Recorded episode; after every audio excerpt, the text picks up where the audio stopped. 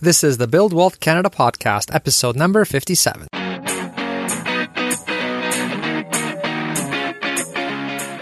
Welcome to the Build Wealth Canada podcast, where it's all about becoming debt free, accelerating your wealth, and taking control of your money. Now, here's your host, Kornel Szrejber. Hello and welcome to the show. Today we have Kristy and Bryce, who are Canada's youngest retirees. Kristy retired at 31 while Bryce was 32. And today I pick their brains on how they pulled it off, how they invest, and how they structure their investment portfolio to ensure that they never run out of money. Now, I'm a huge fan of these guys. Kristy has actually been my rock in helping me pull the trigger on her own early retirement, so I'm eternally grateful for that as it is pretty scary leaving a steady paycheck in your 30s with two kids to support. So, uh, Kristy, if you uh, do listen to this episode, thank you for that. You've been uh, really helpful and uh, have definitely decreased the the nervousness when it comes to all that. Now, Kristy and Bryce have also just launched a new book on how to retire early, and in it they share a repeatable step by step plan on how anybody can retire early. It's a very practical book. I really enjoyed it, and I wish it was around when I started my FIRE journey. And in case you're this is your first time hearing that term, FIRE stands for Financial Independence Retire Early, and it's actually becoming a pretty big movement worldwide at the moment. So, their book is called Quit Like a Millionaire, and I have some copies to give away to you as well. So, if you do want to sign up for free to be entered into the draw, just go to buildwealthcanada.ca slash giveaway, all one word. So that's buildwealthcanada.ca ca slash giveaway. So you can just enter your email there and you will automatically be entered into the draw. All right. Now, this is a pretty in depth interview, so I really think you'll like it. But before we dive in, I want to let you know about a new free guide that I published on the top ETFs in Canada for 2019. It's something that's been repeatedly requested by listeners of the show. And just an FYI that if you're listening to this episode years from now and it's not 2019 anymore, then just know that I'll be updating this guide annually. So you can always get the top ETFs for Canadians no matter when you're listening to this particular episode. Now, in the guide, I go over what I personally invest in, why I invest in it, and the investments that I talk about are literally where we have almost our entire net worth. It is what we are primarily living off right now in early retirement. So I figure at the very least, you'll learn about some great ETFs to consider for your own portfolio. And if you are new to ETFs, then I'll give you a nice list of some top ETFs to consider from the thousands that are out there. I know it can be pretty overwhelming for people just getting into this because how do you know which one to pick. And so at least this way, you have a nice sort of base starting point of ETFs to consider. All right. So I'm making this guide available for free to any listeners that use my special link to sign up for a free savings account with my favorite bank and the bank that I use, which is EQ Bank. And for long term listeners, if you've already signed up to EQ Bank through my link in the past, then just send me an email and I'll send the guide over to you. Now, the reason that I personally use EQ Bank is that they have one of the highest interest rates in Canada. So, in all the years I've been with them, I haven't been able to find a higher interest rate anywhere. Uh, plus, it's free to sign up and keep an account with them. So, you're not paying a monthly fee like you do with many of the other banks out there in Canada. And you also get unlimited free Interac e transfers as a bonus, which is super convenient whenever you need to send somebody money. So, because of those reasons, I've been with them ever since they launched in Canada many years ago. And it's where I actually keep my entire emergency fund and my spending money as well. So, basically, just about everything of mine that isn't being invested in ETFs goes directly into my EQ bank account to earn me the high interest while, you know, the money is insured, it's secure there, it's totally safe. So, I always have that available, but I'm at the same time also earning some nice interest. And just to put things in perspective, when I recorded this, their Savings Plus account automatically gives you 2.3 3% interest. And that's an ongoing rate, not some temporary promotion that you see some of the other banks do. And while many of the banks in Canada are actually offering 1% or less. So, in other words, by using the bank that I use, you could actually double the interest that you're getting from your checking and savings accounts for free. Plus, you're getting those unlimited Interac e transfers. And this is why I've been using and recommending them for years uh, to anybody that's asked. And then eventually, after recommending them for so long, I approached them and asked them if they want to sponsor the show. So, because uh, I'm kind of recommending them anyway. Um, so to get the free high interest account and the free guide on the top ETFs in Canada, just go to buildwealthcanada.ca slash EQ. That's buildwealthcanada.ca slash the letter E and the letter Q. Open the free account, and once you're done, forward any email that you get from EQ to bonus at buildwealthcanada.ca, and I'll send you the full comprehensive guide for free. So that link again is buildwealthcanada.ca buildwealthcanada.ca slash EQ to open an account, and then forward me any email that you get from EQ to bonus at buildwealthcanada.ca, and I'll email you the free in-depth guide. All right, so enjoy. Thank you for supporting the show in that way and for using that link. And now let's get into the episode. All right, Kristy, Bryce, welcome to the show. Hello. Thank you so much for having us. Hi there. Well, really excited to have you guys on. Uh, to kick things off, can you guys tell us your story and how you were able to retire in your early 30s? Sure. Okay. Uh, so we're Kristy and Bryce. And um, so we used to live in Toronto, which, as everyone knows, it's one of the most expensive cities to live in in Canada. Um, so we were both working as computer engineers and doing what everyone else was doing, including our peers. Uh, so what we were trying to do was save up enough money to buy a house and do you know what the normal thing which is work until you're 65 uh, retire with a pension and just be normal go go down the straight and normal path uh, what happened in 2010 after we got married is that we started going around at open houses and looking for a place to buy and what we found was that as soon as we walked in the door for a lot of those open houses, you could, you could see the real estate agent kind of sizing us up, and you know she's kind of saying like, "Are you sure you can afford this place? Like, look at you guys." So you know, at that point, I was like, "Okay, this is you know this this market's definitely a, a seller's market. Let, let's let's continue looking and see what happens." And then and then the bidding war started before you even you know put in your bid. The the house is already sold, and then I started noticing that dilapidated houses in our neighborhood uh, were being snatched up by developers for 400 grand and i'm talking about dilapidated like they're you know things are falling apart. It's it's scary. There's like holes in the backyard for some reason. There's like you know signs talking about ufos on the windows or something. So that house ain't not right. Um, and then that house you know gets picked up for 400000 and then gets you know some developer comes over slaps on some paint does like half-ass job.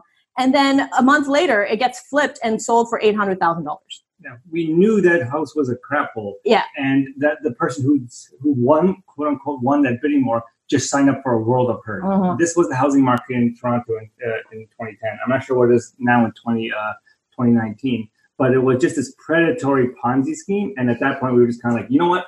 We don't want to play. Yep, I don't want to be part of this. Um, so I really started to question whether it makes sense to put all of our life savings into a house. Uh, and then down the road, uh, it was there was this moment that was basically like the mo- my aha moment that woke me up from this normal path of buying a house and working until you're 65 is when I saw one of my coworkers um, collapse and almost die at his desk from overwork and stress. And he actually had to be rushed off to the hospital. And the doctor said that if he had been rushed off just half an hour or an hour later, he would have been dead.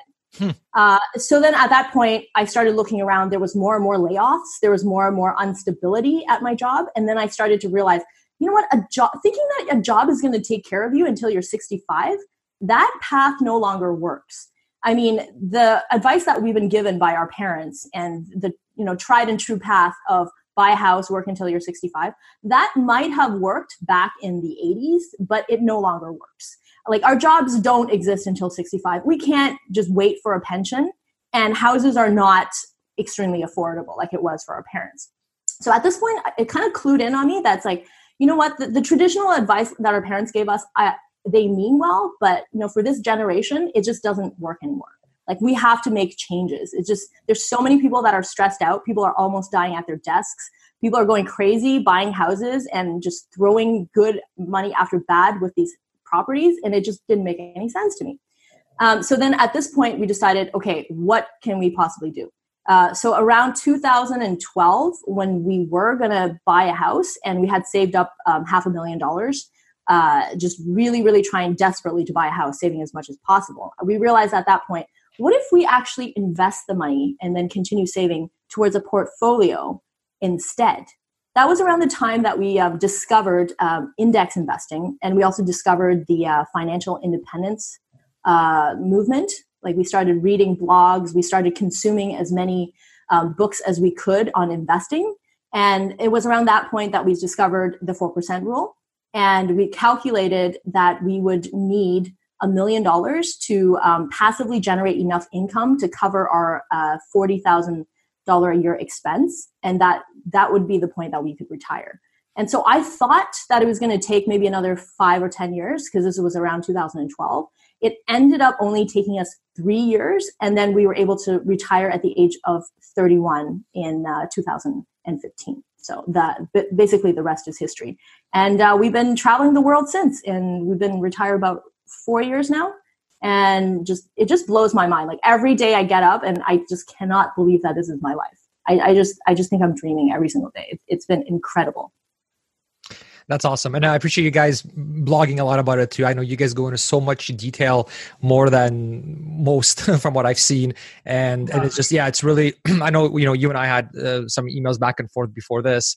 And like I said in those emails, you guys have really trailblazed the path for Canadians, I feel, because you're doing it. So you're a real life case study. It's not like uh, some theory you've read somewhere and you're thinking, you know, oh, hopefully this works. You're actually doing it and you're documenting it and you're being very transparent with how you do everything. And so that's that's really really awesome because then someone like myself, you know, who kind of retired right after you guys, can then look at that and say, okay, this is great. You know, at least at the very least, a great starting point. And then now I can maybe adjust it to my situation to make it work for me. Like for example we have kids right? So then it's like okay mm-hmm. how do i how do i uh, you know modify things to take care of things from that angle right? Things of that nature. So it's really really awesome to have that kind of strong foundation thanks to you guys instead of having to feel like you're in isolation trying to figure this all from scratch. And then you know like oh hopefully it works out. And awesome. Welcome aboard the fi train. It is congrats. it is something different for uh, it is something different for canadians. Uh, in that our taxation structure is, is different from the americans. I would say that our taxation structure our incomes tend to be lower, but our taxation structure is a lot simpler, so it's a lot easier to understand. Uh, the, with the American system, it's they it's so easy for them to get lost and do the, and accidentally do the wrong thing and, and screw themselves over um, in terms of like setting up tax shelters and 401ks for you know decades without realizing that they're doing the wrong thing. So in some ways, our system is actually easier to use. But I think the, the what's most what's most interesting is when we talk about housing with a lot of um, Americans and a lot of the like you know the media and this kind of stuff. When we say houses aren't the best investment, Americans kind of go, "Well, yeah, I know that," because they went through the housing crash and, and they know people that have lost everything. In Canada, we are still crazy about housing. So the um, so the idea, still the idea here that a house is not a good investment is still considered heresy, and it weirds people out because they're like, "How could you not want a house?" In Canada, we are still haven't learned the lesson that the Americans very painfully learned almost 10 years ago. And that's the part that really weirds me out because, you know, we saw what it did to them and yet we're still making the exact same mistakes. Mm-hmm. Yeah. And I mean, I think part of that, I, I think too, is just coming from that's the way it has been people are raised you know they see their parents their friends telling them that that's what they should be doing and so that sort of seems to be the default path right because mm-hmm. you trust your parents you trust your parents friends the, and and I don't know what what I uh, Kristy, you were talking about how you know the, um, how you had I think you said, you said your parents were sort of you know pushing you in a oh, different yeah. direction, right? Uh, yeah. And and I kind of learned this lesson early on uh, as well was that you know just because someone ha- wants what's best for you and has the best intentions for you that doesn't mean everything that they recommend to you is the correct answer yeah, oh, absolutely. Totally. Yeah. You know and that's I mean? why we see, yeah, that absolutely. And that's why, why we say, you know, their intentions are good, good. Our parents giving us advice, they have our best interest at heart. 100%. But again, that advice is, you know, tuned to 1980s and they, right. need to tune a brand new channel. It's just, it's broken. It doesn't work anymore for this particular situation because everything has changed. Uh, I, I, was, I was, um, when I was doing uh, research when we first started the blog, I looked at back in like the 1970s and the ratio in Canada of I think uh, the average housing price to the average salary was about like two to three x. So people would get into debt, but they would try to get out of it as quickly as possible because um, because interest rates were like you know 15 20 percent or something crazy like that. But because the house itself wasn't that expensive, they it wouldn't take them that long. So that'd be equivalent of you know an engineer making sixty thousand dollars and then buying a house for 120, 100, you know, 120, you know, 150 thousand dollars. Like, yeah, that doesn't exist anymore. Now the ratio was something like 17x or something like that. Like mm-hmm. people are willingly signing them, themselves up to 25, uh, you know, 30 year mortgages and just intending to just stay in that mortgage forever. So if you're going to be in that situation, your job better be damn solid. And the thing is, our jobs are not. So right, like it's like, that's the, that's the big disconnect that they that you know my dad will kind of say, well, you know, yeah, the house houses always go up because they went up for him. Yeah. Um, they went up for him because he bought right when interest rates were at like you know 15 percent and the interest rates have been done nothing but fall to like two until recently where it started to tick back up again. So he hasn't lived in, a, in, an environment where houses have ever gone down in value. So of course that would make sense for him. That's not our situation. For sure, hundred percent. And yeah, like I mean, I don't. I didn't live in Toronto, so I never got to experience the craziness that you guys did. But I remember around that time, uh, or not, you know, not that long ago, we were experiencing a bit of that here in, in Kitchener Waterloo, where, where I live. Mm-hmm. And I remember, you know, I would see these bidding wars that are just happening constantly, and it just seemed crazy to me. I mean, it's it's it's like the writings on the wall that this is not a sustainable thing. Uh, and I remember, you know, after seeing enough of that, I at that time we owned uh, a larger house and like we were mortgage free on the house and then we had a rental property too and when i saw mm. the craziness happening there i was like you know what I, i'm cashing out this is this is it you know it was like like yeah. you know like there's there's clearly you know the gains have happened they're there we mm-hmm. can't it, yeah. i felt like it would be foolish to assume that the growth with experience is going to continue growing at that pace because it's just not realistic. Right. Incomes aren't increasing at the rate the uh, the houses are, right? Uh, and so I remember we sold our rental, threw it all into index ETFs, uh, and then with our primary residence, we actually uh, downgraded. So we ended up selling our house. Um, you know, and then moving into a smaller, uh, a smaller house as well. So, I mean, that was something that actually helped us reach our uh, FI number. Um, but yeah, so just to speak to the, the craziness you guys saw, we got a bit of that too. And, and oh, no. good, yeah, yeah. good for you. Yeah.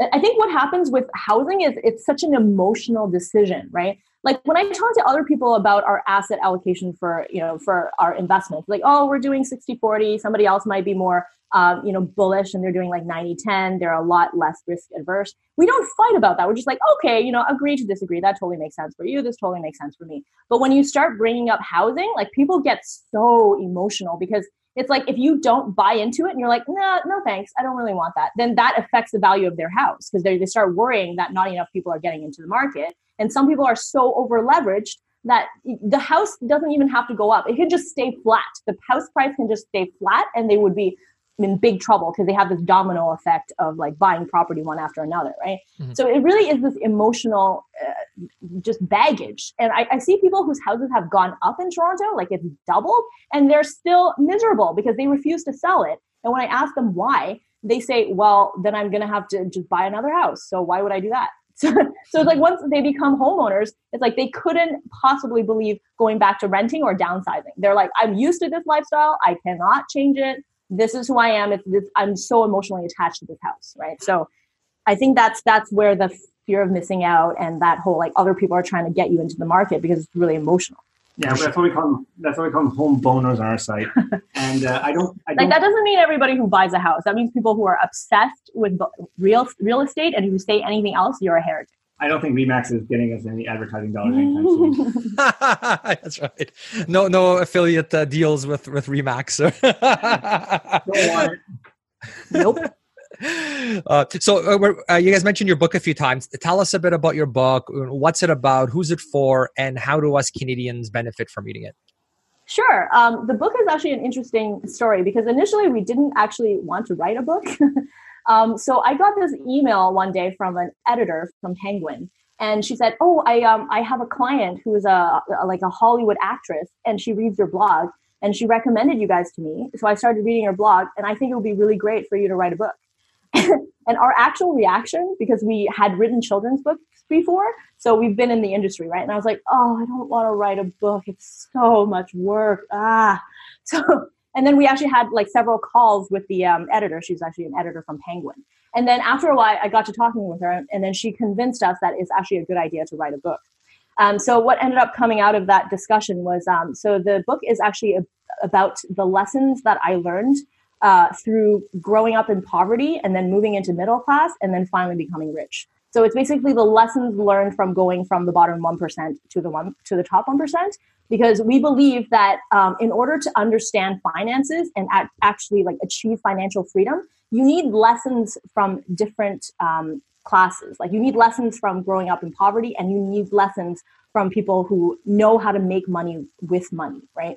So this book is basically like we try to write it in a way that's story based so that people who don't usually read finance books will be able to understand, you know, what is an ETF and how do you invest and those topics that are seemingly complicated in the most simplest way possible. And uh, and what's what we think is most uh, special about this book is that when she said she grew up in poverty, she grew up in abject poverty, the way that you know most Canadians could never understand. She uh, she actually was born in, in China and then immigrated into Canada when she was seven. And when she was in China, we did the research back then to see what uh, their family made and lived on back then in uh, back then in rural China, and it was like 44 cents, the equivalent of 44 cents a day. That's what they were living on. And the, you know, the the opening of the book starts with her uh, a true story of her rummaging through a medical waste heap looking for toys. That was her reality uh, growing up. And then to go from that all the way to clawing her way into the middle class when after immigrating to Canada and then becoming a millionaire. Uh, what was the most interesting thing about that story is there was almost no real like random events or luck involved. There's there's there are stories of people that you know there's a rags to riches stories of people that managed to hit a home run because they made the next Snapchat or they bought Apple when it was like ten dollars there's precisely none of those events that happened throughout her life. And as a result of that, her journey is completely reproducible. So depending on where the reader is in their socioeconomic status when they when they're started, they should be able to find out where they kind of match up to where she is, um, where her journey was, and then simply start copying the moves that she made going forward. And if they do that, they're going to become a millionaire in about the same amount of time because what everything that we did in the book and to get here was was mathematically reproducible, and that's really special because most finance books don't have that journey that you can literally just just copy and paste and then just, you'll get the same result. Mm-hmm. That's fantastic. Yeah, the fact that you guys have it as a repeatable process that people can follow yeah. instead of going out there searching on your own, trying to put the pieces together trying to figure out which advice works, which one is just someone just telling it to you because they're making money off you on the back end, you know, something like that, yeah. right? So, yeah, um, so that's that's fantastic because it can be very overwhelming. Uh, I mean, all the information's available now, but it's it's so hard to it can be hard to piece it all together and separate what's true. That was, our, that was our, experience. Yeah, that was absolutely our experience too. The reason why I wrote this book was there was no how. To, the reason why I wrote this book as kind of like a how to become a millionaire book kind of thing like mm-hmm. this a, a single reproducible pathway because we couldn't find one that was like that. Uh, you, you, know, in the book, she's like pulling advice from you know my master's class, my master's um, class on financial engineering and modern portfolio theory and, and and how to evaluate bonds and like like different books from different sources, the retirement planning and trying to figure out how to put all this advice together into an actionable like something like what do I do? And mm-hmm. uh, you know all that hard work that we did paid off amazingly well and then now, and then now we're just kind of like, you know what? Just copy our work because if somebody else follows the same path, it doesn't take anything away from us. It's not a zero sum game. It worked for us. It'll work for you. It's just math. Mm-hmm. For sure. And I mean, and it's life changing too, right? I mean, I think if someone, I, I think the fire, I'm very gun ho on the whole fire movement because I think once you hit that number and you're able, you're not don't, don't, don't you don't have to work for money anymore you can now really pursue what you're passionate about, what you love. And at least I'll, I'll ask you the question about this later. But I mean, I found personally that you can't just sit back and not work at all. You, you know, you mm-hmm. want something for the fulfillment. You want to give back. You know, there, there is that need we have as as humans, right?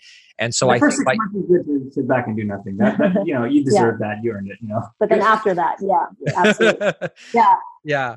So one of the, hmm. yeah, go ahead. Oh no, no, you go ahead um, I find that one of the benefits of becoming financially independent is that it, it helps you think of like the bigger questions. Because when we were working, it was just, you know, like pay pay off the bills and just you can't really think about anything. You're just treading water and you're thinking about yourself a lot. Um, once you actually become financially independent, you actually have that breathing space, not just to find your own passions, but like you said, to give back. Like we actually had time to volunteer. We had time to build a, an app for a nonprofit. Uh, like I've had time to like actually mentor um, other girls on how to program and like make an app. So these are all things that we would have never had time to to think about or had time to do while we were working. So you kind of like it's like that triangle of needs, right? Like once you have your needs fulfilled, you're at the top of the pyramid. It's like how can I give back? Like what is the purpose of life? How do I find meaning? How can I build a community? How can I help other people? Mm-hmm. And that has been the most rewarding thing about financial independence and like an advantage, uh, a benefit that people don't think about until after they retire. That's amazing. Yeah, and I mean, if you help someone find hit their fire, uh, you know, get get to that level, and now they have the mental freedom and time freedom to pursue something they're passionate about. They're going to do better at it.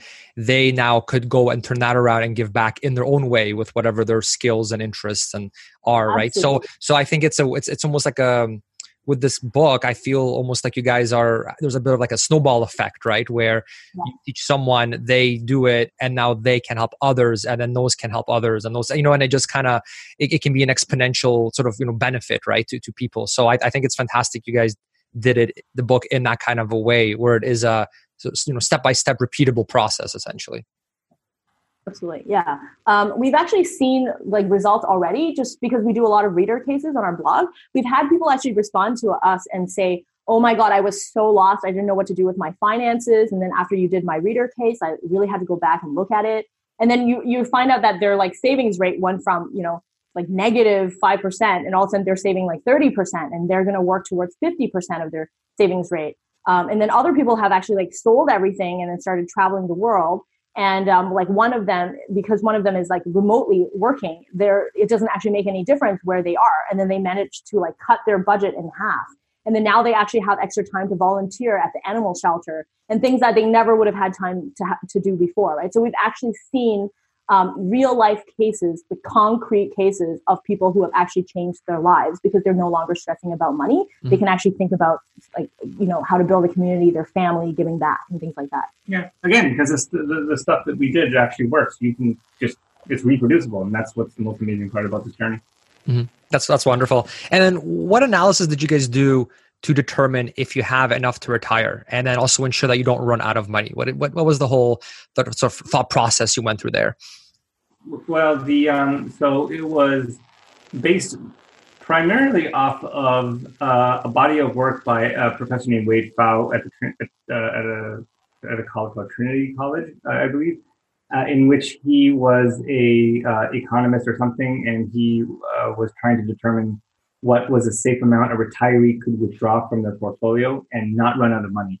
And what he did was he ran a what's called a Monte Carlo analysis. So he would, you know, use using software, he would simulate, you know, hundreds and hundreds of retirees that were retiring across all of his, the history of the stock market, and seeing uh, and then having them withdraw different amounts, you know, simulated, and then seeing which one of them made it and which one of them did it. And from this, he was able to determine that what is the, the now famous four percent rule that a lot of retirement planners use.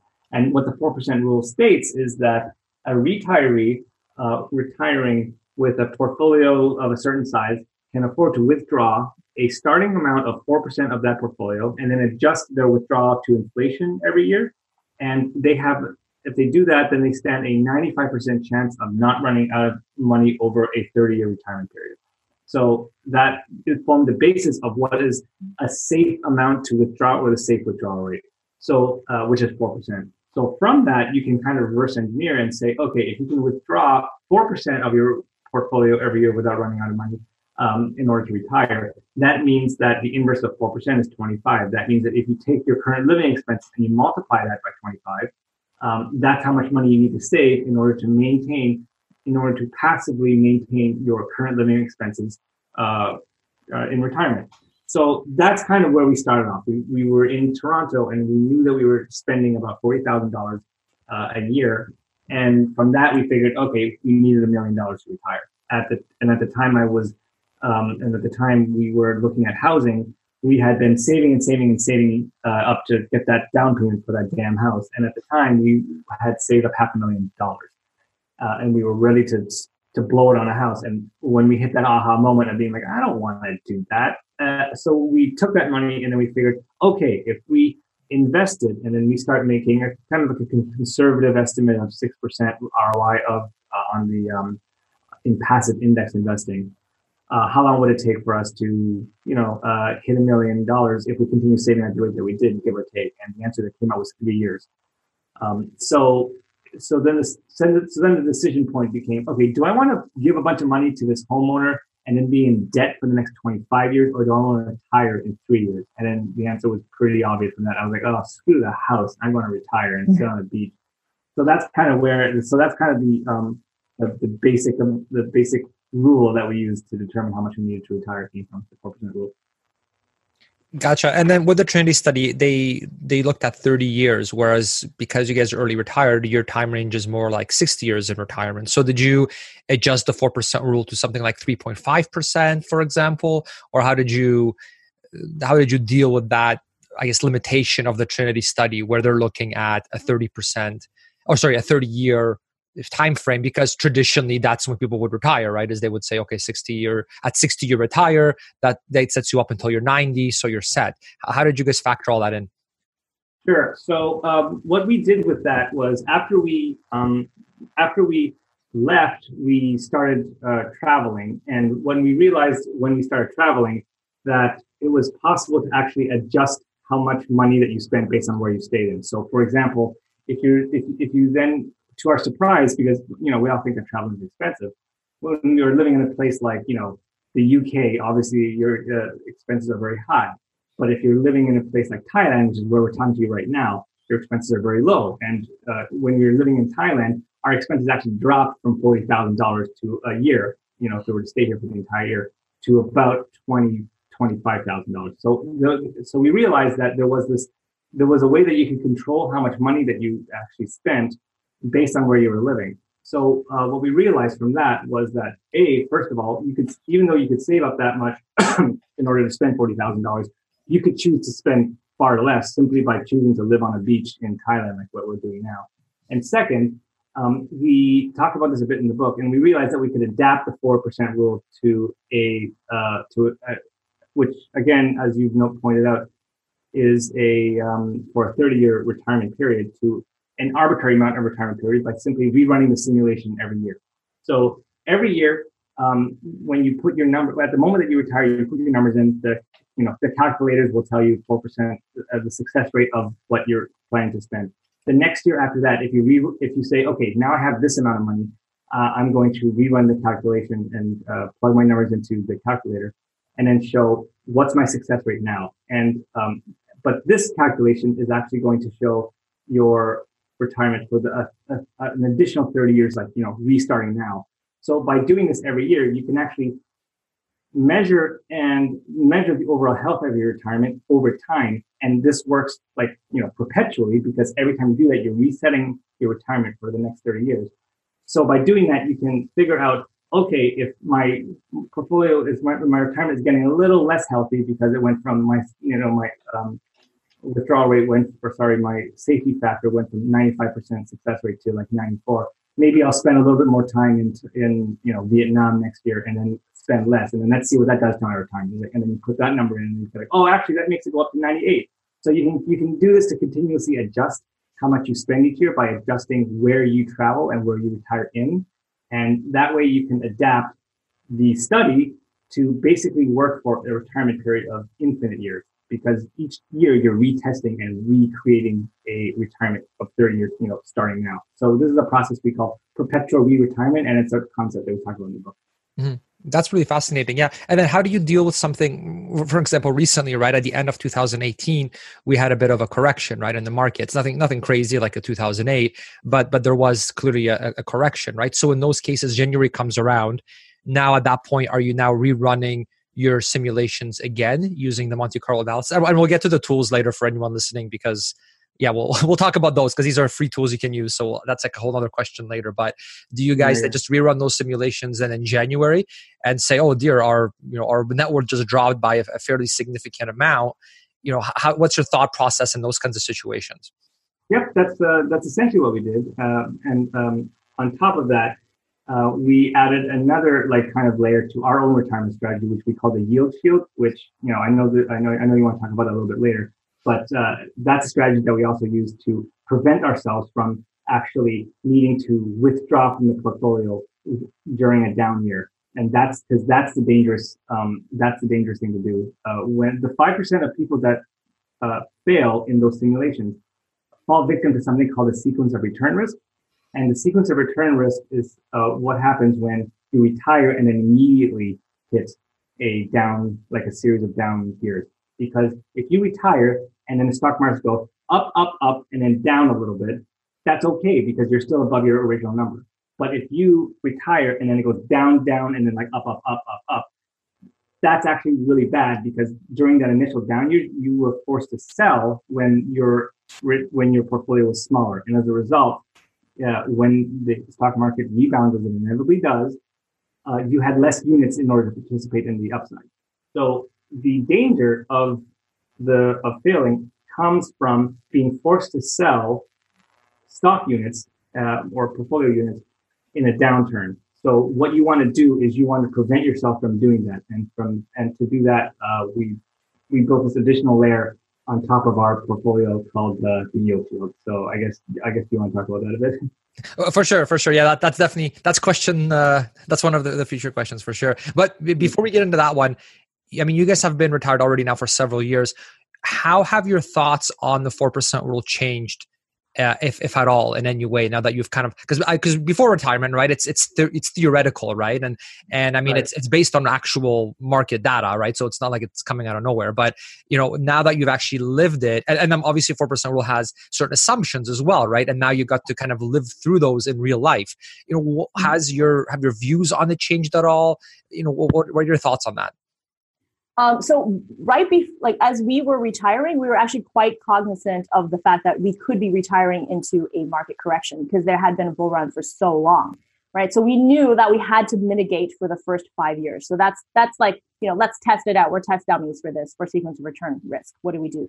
Um, so that's when we came up before we even left work. We came up with this uh, three prong strategy, and we didn't even know about the third prong how well it was going to work at the time, but it's really working now.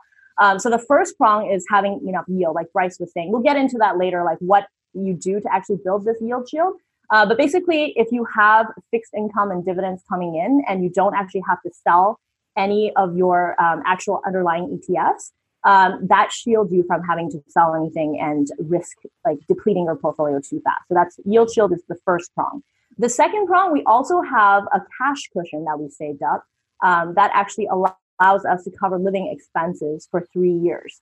Um, so that's the second prong. And then the third prong is a geographic arbitrage. So as engineers, we like to not just have one back, backup plan, but have multiple backup plans. And that's kind of like how airplanes work, right? Like when you actually run into a problem, they don't just have one way of solving the problem. They have many, many backup plans where you fall from one level to the next, and then it catches you on the next level of backup plan, right? So um, right right before we retired, we knew that we could be running into sequence of return risk. So uh, we were very cognizant in building these three prong like approach to uh, help us get through it. And we've actually had to test them. Um, so first in 2015, I don't think Americans really had to go through this, but for Canadians, there was um, because the oil prices were going down. There was an oil crash. So as a result, our portfolio plummeted. Um, so we actually managed to use the yield shield as long, along, uh, sorry, along with the uh, cash cushion uh, to be able to not have to sell any of the assets. So that basically shows you that because you have this three pronged strategy that we've actually used it and survived as a result and haven't depleted our portfolio. So as a result, our portfolio now is actually much higher than when we started. Yeah. So I mean, like, it actually, it's, it's now we've been out had two negative years out of the previous like four, oddly enough. So 2015, uh, there was a Saudi uh, oil crisis that hit Alberta particularly hard, and as a result of the TSX particularly hard, uh, as, as well as this most most recent market correction that happened in December of 2018. And in both cases, what we did was we chose not to sell anything, as the four percent rule would tell us to do uh, at a loss. We used up a year of our cash cushion, and then the next year, when everything rebounded, we refilled the cash cushion back up again. So um, by doing this, uh, as, as, as Kristy said, we were, we were able to avoid doing the bad thing and wind up one of those 5% for guys that, that ran their portfolio into the ground. And as, as of right now, I think we, we retired with 1 million and now we're looking at like. Our net worth is um, 1.2 million now. Yeah, 1.2 yeah. now. So, so, we break down all, all the statistics and like all the numbers in our book as well as on our blog. So we survived, we survived two crashes. We're now richer than when we retired. So uh, to answer your original question, we're a lot more confident in 4% rule than than we were. But it's but it's because we didn't blindly rely on the four percent rule. It was we took the four percent rule as a guideline for how much to save, but then we kind of you know used our engineering brains to kind of create all these like fail-safe mechanisms so that so that we really wouldn't be vulnerable to for if the bad things that uh, did happen. That's awesome. That's why I love engineers. They always do these things. it's uh, it's. I think it's part, part part of it is engineering, and part of it is because I grew up poor, so I'm like extremely risk adverse. So, oh, okay. like my first thing, my first thought for anything that happens is like, what's the worst thing could happen? How many how many backup plans do we have? Do we have plan A, B, C, D, E, F, G? Like mm-hmm. that's just kind of how my brain works, right? Because when you grow up in poverty, it's like scarcity the scarcity mindset is the thing that you have that you're like no everything is not going to be okay. What are we going to even, even if it's okay i'd rather have these fail safe plans there so that if i don't use it that's great but if i use it i'm not i'm not going to lose any sleep at night mm-hmm. right? So it's engineering plus growing up poor seems yeah. to, to give us these like multiple backup plans that so that we don't fail. Yeah. Yeah. That's awesome. Kristy you said you were seven right when you came to canada uh, yeah, seven, oh, turning eight around that. that okay, so like like grade two or something like that, right? Or two or three yeah, or something. Grade one, grade two, grade Okay, yeah. cool. Yeah, I, I came uh, from Poland actually uh, when I was in grade oh, one cool. as well. We came to Canada, and Very we were cool. we were escaping. It was communist at the time, so we were escaping oh communism. So we had like a pretty crazy story too, where it's yeah. like you know new country escaping communism you know mm-hmm. obviously poor right it's, it's not like you oh, yeah. you know come to yeah. canada and then parents are earning six figures or anything like that right so so that so, so I, I, hear you when you talk about you know the kind of scarcity mindset uh, and having these backup plans i i hear you because I, I feel i have that too just from that kind wow. of experience and it drives my wife crazy sometimes but you know it's good to have to, to it's good to have both sides both bases covered right that's fascinating. Does, does your parents also think if the commies are not breaking down your door and then dragging you up, uh, off to a labor camp you don't have real problems? There's, there's definitely a different perspective right? Where yes. you know, yeah yeah we definitely like, have a very different perspective. The kind of like trauma that our parents lived through we can't even imagine. Like we would never be able to imagine in a million years oh 100% like i just you know sometimes you hear people privileged people complain and it's like we have no right to complain. Yeah, i've i've exactly. lost my right to complain because so i don't have to worry for my life so yeah. Oh, yeah and it, it's been quite fascinating like getting to know that that back my background my parents background because you know one of the things we did while traveling through europe was visiting eastern europe and seeing all the damage that was caused by communism and you know all the things like all the people that suffered.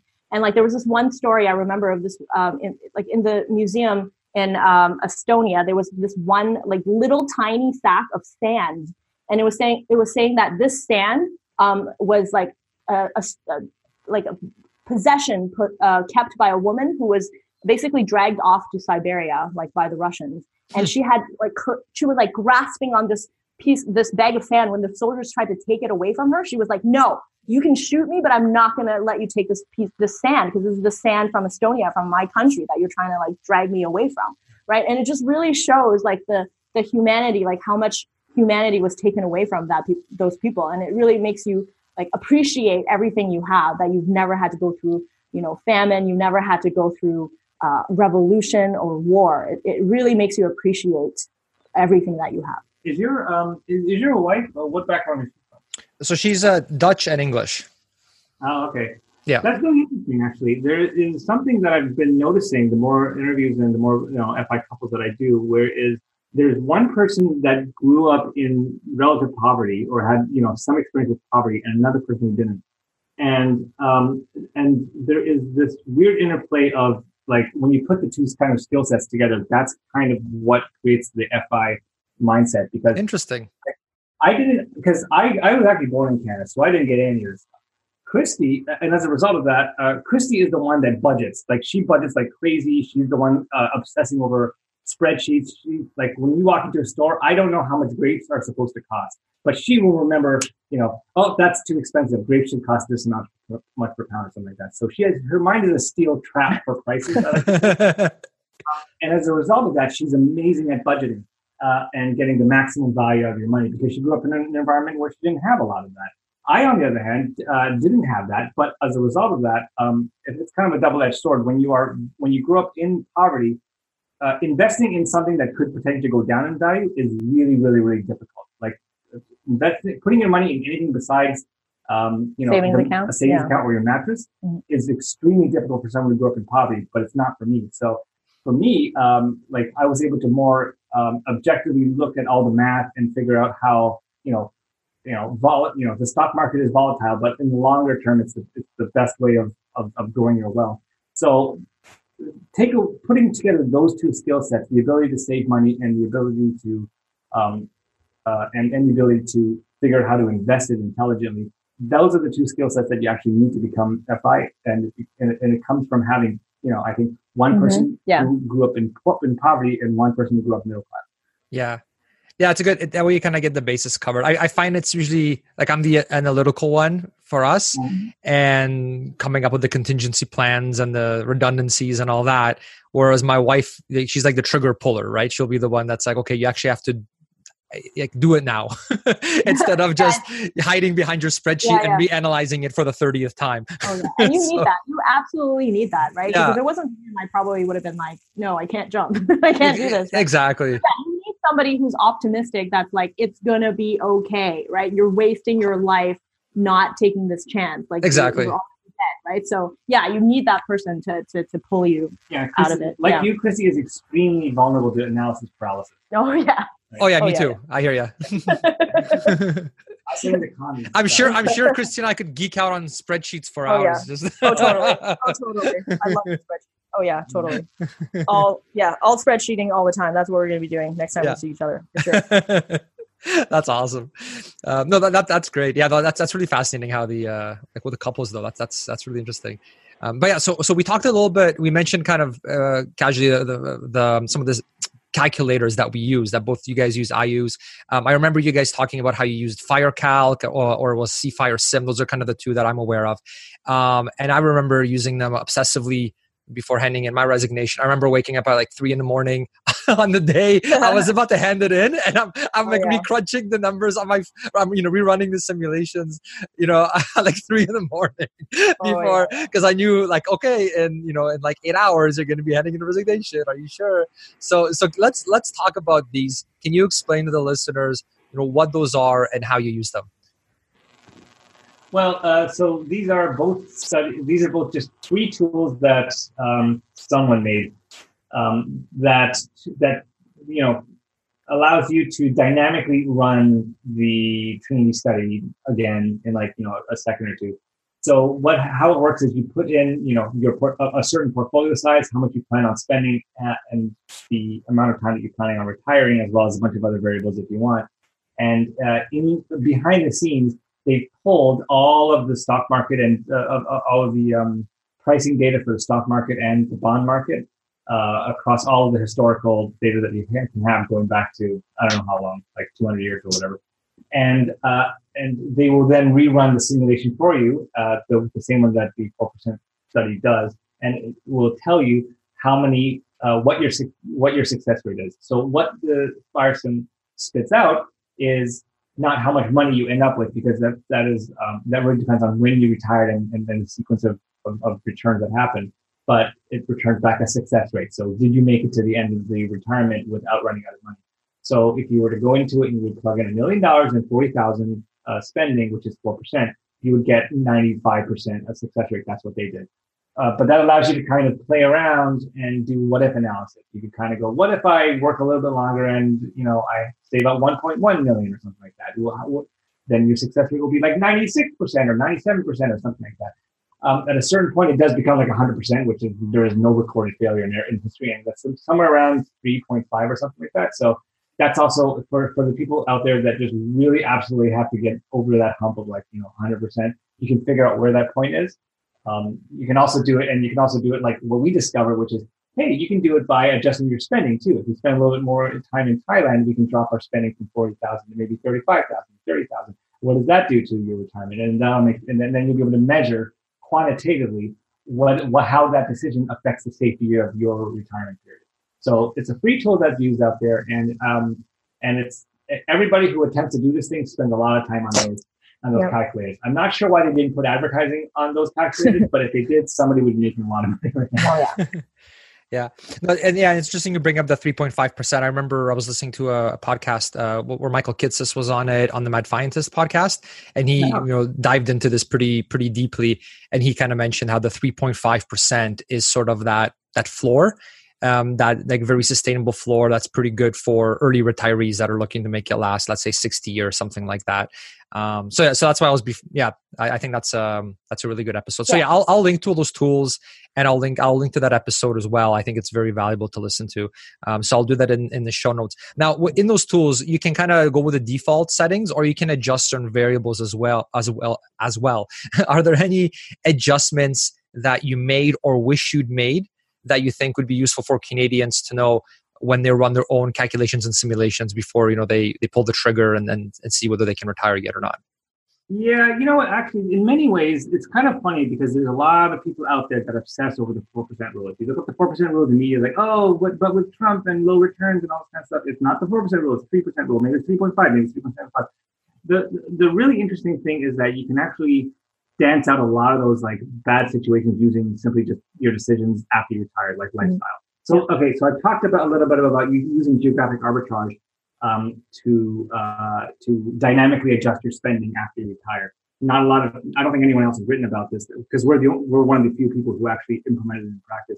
Another that I was really surprised about was inflation. So uh, if you remember back then when I was describing the four percent rule, one of the things that they said was withdraw forty thousand and adjust it for inflation. And um, what was really interesting to me when we were retiring, um, after, after we retired, is we realized that if you travel and you decide to retire to another country, inflation numbers that we're used to back in Canada or the US are every inflation number is national, right?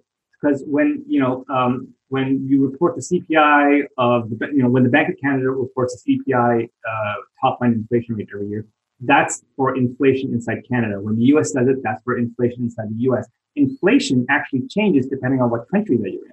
And, um, you know, Japan has, has famously been in a deflationary spiral this for like decades, you know, the last decade and all that kind of stuff.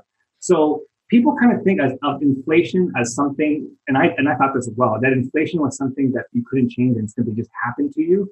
But when you start traveling, you realize you're not exposed to the inflation of your home country. You're exposed to the inflation of the country that you're actually in. So, uh, so you know, uh, we were we're in Thailand right now. We're talking in Thailand. Um, four years ago, we were also in Thailand, and the funny thing is, inflation seems to have not affected Thailand at all. Yeah. So back then, in 2016, uh, we rented an apartment for it was like 575 Canadian dollars and now we can still rent an apartment for 575 uh, Canadian dollars in Bangkok. And we also found that food, like back then, we, we bought a bowl of noodles for like 40 baht, uh, which is like less than $2 Canadian. Now it's still 40 baht. Uh, and it's not just Thailand either. Like when we were traveling around Europe, because we actually spent a year in Europe last year, because um, we actually got a visa that allowed us to stay there. And we found out that places like Portugal or your favorite, Poland, actually has really like almost negative inflation or no inflation at all, where uh, you go in and the cost of living is so much lower than what we are used to, which is living in Toronto or even a lot of our friends living in other cities in, in Canada. Um, and then I, I even talk to my friends and comparing Toronto with other cities, like people who live in smaller towns or people who live in like the Maritimes or people who live in Montreal, their cost of living is lower too. So that uh, the, the fact that you have to spend a certain amount and you are subjected to inflation, that happens when you are forced to stay in a big city because of work. If you have the ability to actually move around, like we've seen this with one of our readers, um, they used to live in really, really expensive San Francisco, but because uh, one of them, their job was actually completely online, they work from home, and they actually moved to Mexico, and the time zone didn't change uh, their employer didn't even care because you know it's basically the same thing. She showed up to work, did her work at the same time online, and they were able to cut their expenses in half. So it really makes a huge difference where you are, and a lot of it is tied to work. A lot of people have um, high cost of living because of the city that they work in. They're tied to big cities. Yeah. So I mean, like, uh, so going back to the calculator, the parameters. The parameter by default assumes that you are adjusting for inflation based on the, the CPI numbers. Um, and I didn't realize this, but you can actually change that. If you drop it to like zero, like 4% become like just just based on that, if you if you don't need to if you don't need to worry about inflation, uh, the four percent rule becomes like a hundred percent success rate. And mm-hmm. you know what? In practice, we've been retired for four years now. Um, uh, we should have been taking inflation adjustments this entire time, mm-hmm. and in actuality, it's uh, like deflation. it's actually been going down. It's yeah. been going down, and we've been actually seeing deflationary spending and I, that was an assumption that I never even thought to put. Yeah, we were actually supposed to raise the forty thousand by two percent each year because four percent allows you to actually raise it by right. that. But we haven't had to. Like we we're still within forty thousand. Uh, last year I only spent 30, yeah, last year I only spent thirty six thousand because we spent a lot of time in Mexico where everything was dirt cheap. So it you know it it's not as fixed as you think it is. A lot of it is because people are tied to their jobs, so they they they are kind of forced to stay in that area and they don't have the time, they don't have the ability to mitigate it. Uh, another thing we realized after retirement, and of course the retirement police are going to be all up in arms on this, is that like even if you make a tiny bit of money, like one of the things we were trying to do, because um, one of my passions is writing, so we were trying to write children's books while we were uh, while we were working. I thought that was going to be my my like freedom, my my uh, like path to riches. Yeah, don't try to write a children's book; it's not going to be your path to riches. Trust me. Um, so uh, you know, doing that like that even now, like after we published a, a, children's book with Scholastic, it's not enough to even pay for groceries. But even making as little as like five thousand after retirement, like that would be a huge failure if you did that regularly, right? Like if I made five thousand dollars a year, I can't I can't cover any of my grocery costs. That's not even that my grocery costs are gonna swamp that, right? But if you look at the four percent rule and you're thinking, okay, maybe I'll be safer with three point five percent, boom, five thousand dollars from your children's book, all of a sudden you only need to take out three point five percent right? So even if you make a tiny bit of money in retirement, it makes you safer. So you could either use geographic arbitrage to um, like mitigate your expenses because you're not stuck in a high cost city because you don't have to work anymore, or you could do something that's you're passionate about, and even if it makes a little tiny bit of money, it makes it so much safer. And normally that would be a, you know abject failure if you made five thousand a year, but after you become FI, it helps tremendously because it makes a really big difference in your withdrawal rate.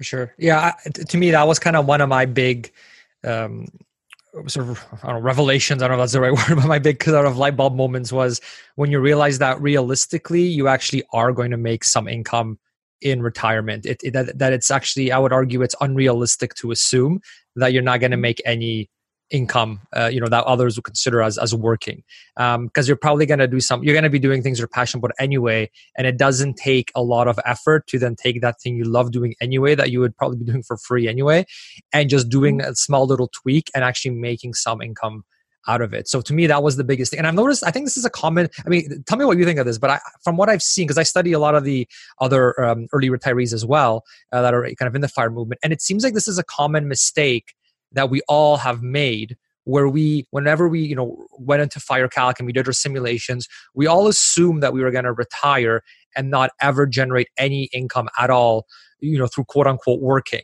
But really mm-hmm. everyone at least everyone that i've seen you know including myself still brings in some sort of income.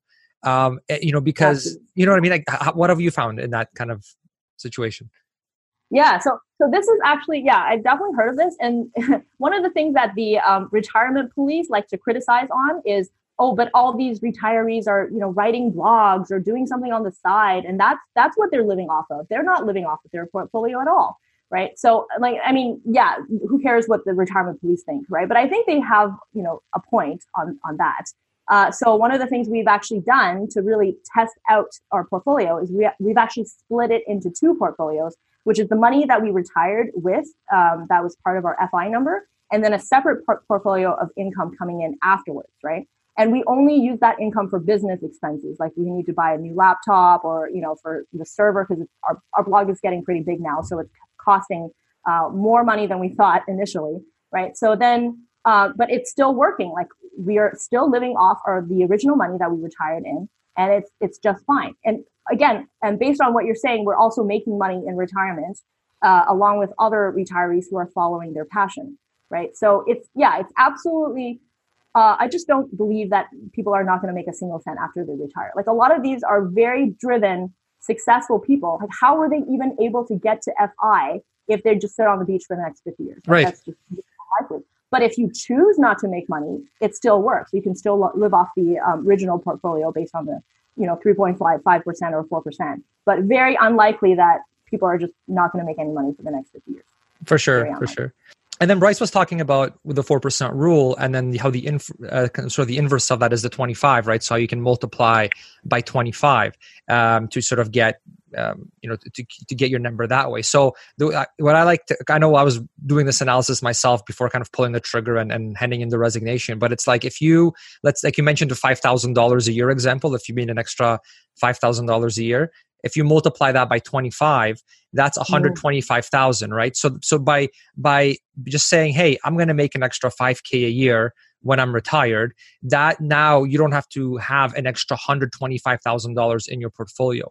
I mean that's huge right? I mean the amount of work that that requires to get 125k mm-hmm. is a lot. And so just by making that one tweak it's huge. Yeah. So and and, and the thing is there are some um, there are some um, uh, careers in which it's really easy to exactly choose how many hours you want to work or something like that. Right. With engineering, you have to go and find freelance projects and this kind of stuff. But if you're like a nurse or uh, a pharmacist and you just be like, okay, well, I'll just pick up an extra, I'll just go from full time to like doing a shift a month or something like that. It becomes really easy to actually, um, uh, to actually like control exactly how much part-time income you're willing to, uh, to, to work. And a lot of those a lot of these professions need a certain number of hours just to maintain their license or whatever, right? That so for for those professions, it's actually a lot easier than you think it is, just mm-hmm. because just in the process of maintaining the hours needed to keep their license, they've actually like they've actually unwittingly uh, like stripped out like hundreds of thousands of dollars out of their FI portfolio. And when I when I tell them that, they kind of go, "Oh, really?" Right? Like like their eyes just light up and they kind of go, "Wow, mm-hmm. I had no idea." It's really amazing how how much um, how many knobs you can turn once you kind of understand how the math works.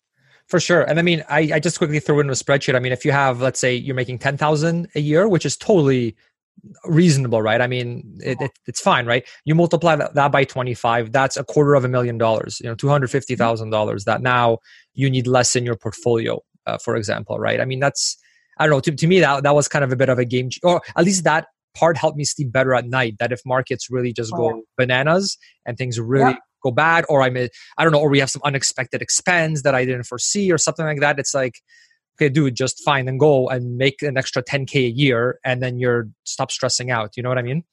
Oh yeah. There's like so many levers to pull, right? Like the yeah. thing is before you retire, you're just looking at your spreadsheets and going like, what, what, what about this? This could go wrong. That could go wrong. This could go wrong. Yeah. But then after you're actually out and you actually are doing it, you're like, oh my God, there's so many things that could go right. Like I could do geographic arbitrage. I have a cash cushion. I could live off my yield. I could make a little bit of money afterwards.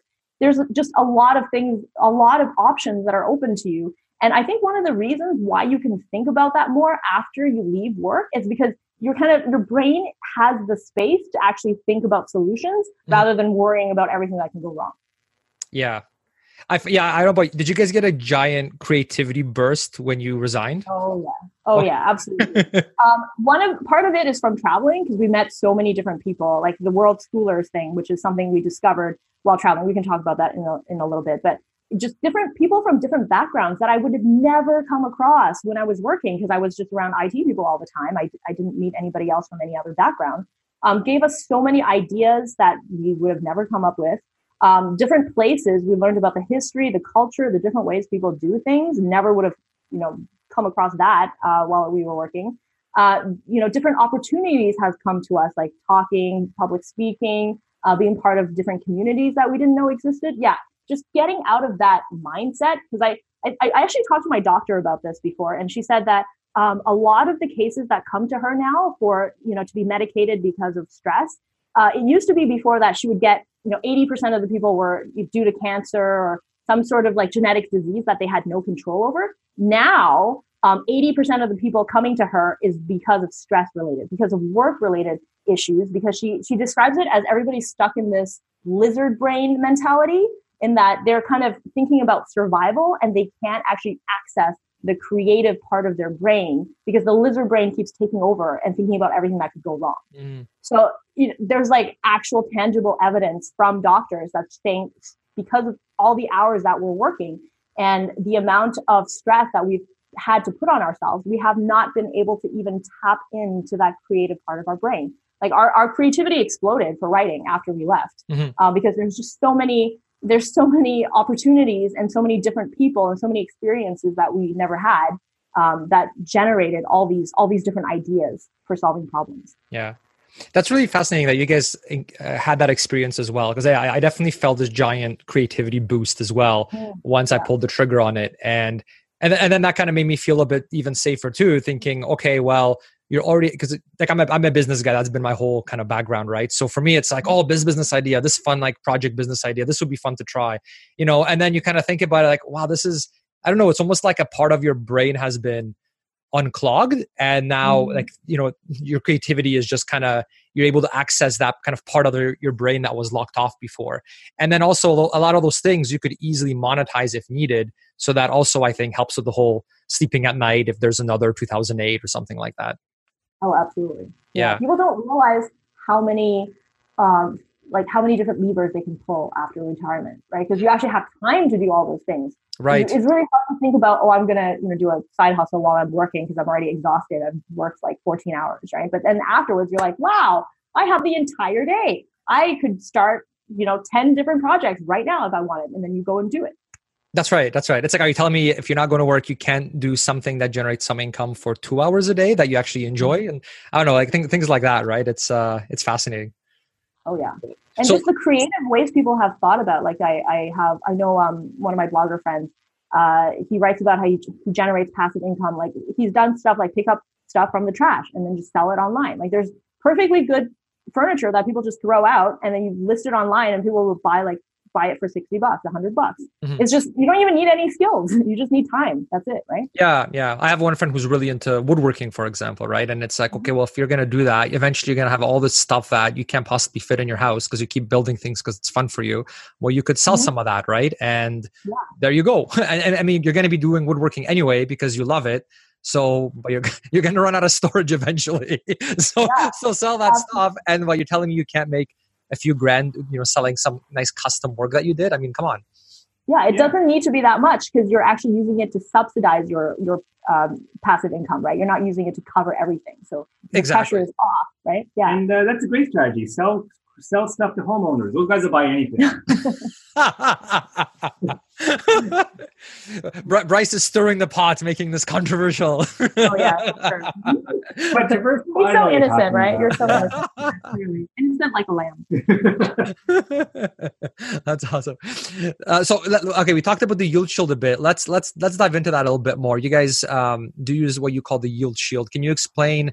What that is to everyone that hasn't been on your blog. I'll, I'll, link to it anyway in the show notes so everyone can read upon it. You guys do a lot of great detail on it, but maybe just to give us a bit of a high level overview what it is. So the yield shield is a, is a name that we came up with to um, to kind of make your portfolio a little bit more insulated from the sequence of return risk. So again, to recap, what you absolutely don't when markets plop, what you the best thing to do is buy the okay thing to do is hold, and the worst thing to do is sell. So what you want to do is prevent yourself from selling. So when we retired, we shifted our portfolio a little bit away from a traditional indexing portfolio and then towards assets that yield a little bit more money. So when we say yield, it's a combination of bonds, which pay interest every month, um, as well as uh, stocks, which pay dividends uh, every month. So we ended up using assets like preferred shares, REITs, um, you know, corporate bonds, corporate bonds, dividend paying stocks. And we use these assets because they are generally kind of correlated to assets that we already own, but also pay a little bit more yield. So they may return a little bit less, but they pay more consistent income. So by doing that, and we talked a lot in a lot more detail on this in our blog, we took our, we were able to bring our the yield on our portfolio, which is the amount that of cash that the portfolio generates every year, whether without selling anything, um, from about two two and a half percent to about three three and a half percent. So as a result of that, we uh, a lot more of our living expenses can come from assets that we simply um, that we simply uh, sorry a lot more of our living expenses can simply come from cash that gets generated automatically in the portfolio without having to sell anything. Um, because when you because when you sell something when it's down, that's when you run into trouble. But if you just leave it, it'll eventually come back up.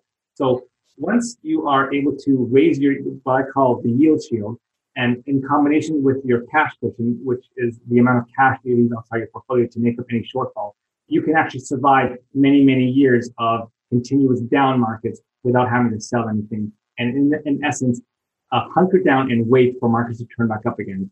So that's kind of the uh, idea of, of the strategy that we use. Yeah, let me just add to that. Um, so the the portfolio that we have is 60 40, 60 equity, and then 40 fixed income.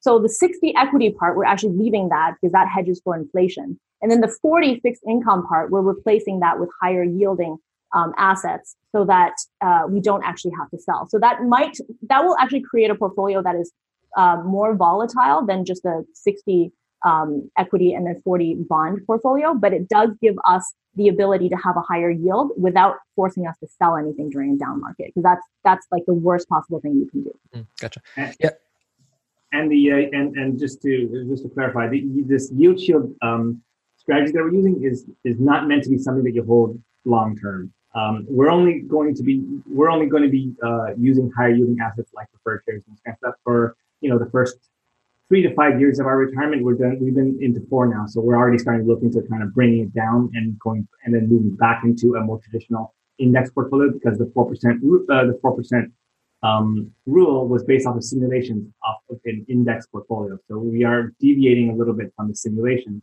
to try to uh, mitigate the risk of being part of the 5% that fail. But longer term, we're going to come back into the fold of a more traditional index portfolio once we have pulled out of the danger zone of being uh, of the first three to five years of retirement.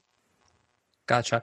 And then I got the impression that a lot of the others in the fire community, so in the financial independence retire early community, who have actually pulled off an early retirement, that they don't focus on the yield the way that you guys do. So, I mean, the most common strategy, at least from what I've seen, seems to be to not focus all that much on the yield and instead just to withdraw that 3.5 to 4% of their portfolio per year by selling off investments when needed, even if it is a down market, you know, and, and that's kind of what the, the Trinity study, it proved that that is actually still sustainable. So what made you guys decide to create this yield shield strategy instead of just going for the simpler 3.5 to 4% withdrawal rate and just not worrying about the yield? Because this is obviously you know more more work. You're you're holding different sort of assets. They have their own risk on top of it right? So how what was your reasoning there well, I mean, like I can't just say don't worry about it because Chris is going to constantly worry about it. Like, if it's going to go, if it's going to go down and I have to sell, and I, I, I can't just uh, like you know, well, I might be able to say, look at the spreadsheet. It's, it's statistically no, I, I would just fine. yell sequence of return risk very, very loud. so I needed something. I, I, needed something a little bit safer uh, because we know from we know from how indexing works. If you never sell during a mm-hmm. downturn, mm-hmm. it, the index always recovers. So, um, so th- this was our way of kind of making the 95% you know success rate a little bit more tilted in our favor. Uh, but that's kind of we wanted to make it safer. Yeah, I think it's actually helped a lot in alleviating the stress because the thing is people say, oh, yeah, I'm going to be totally fine when the stock market goes down. I'm not going to sell. The thing is, you actually have to live through it to right. know that you're not going to be able to sell it, right? So a lot of it is actually like mental, like it's a lot of an, like emotional, you know, trying to trying to actually like hold on to your emotions and not let it run away from you.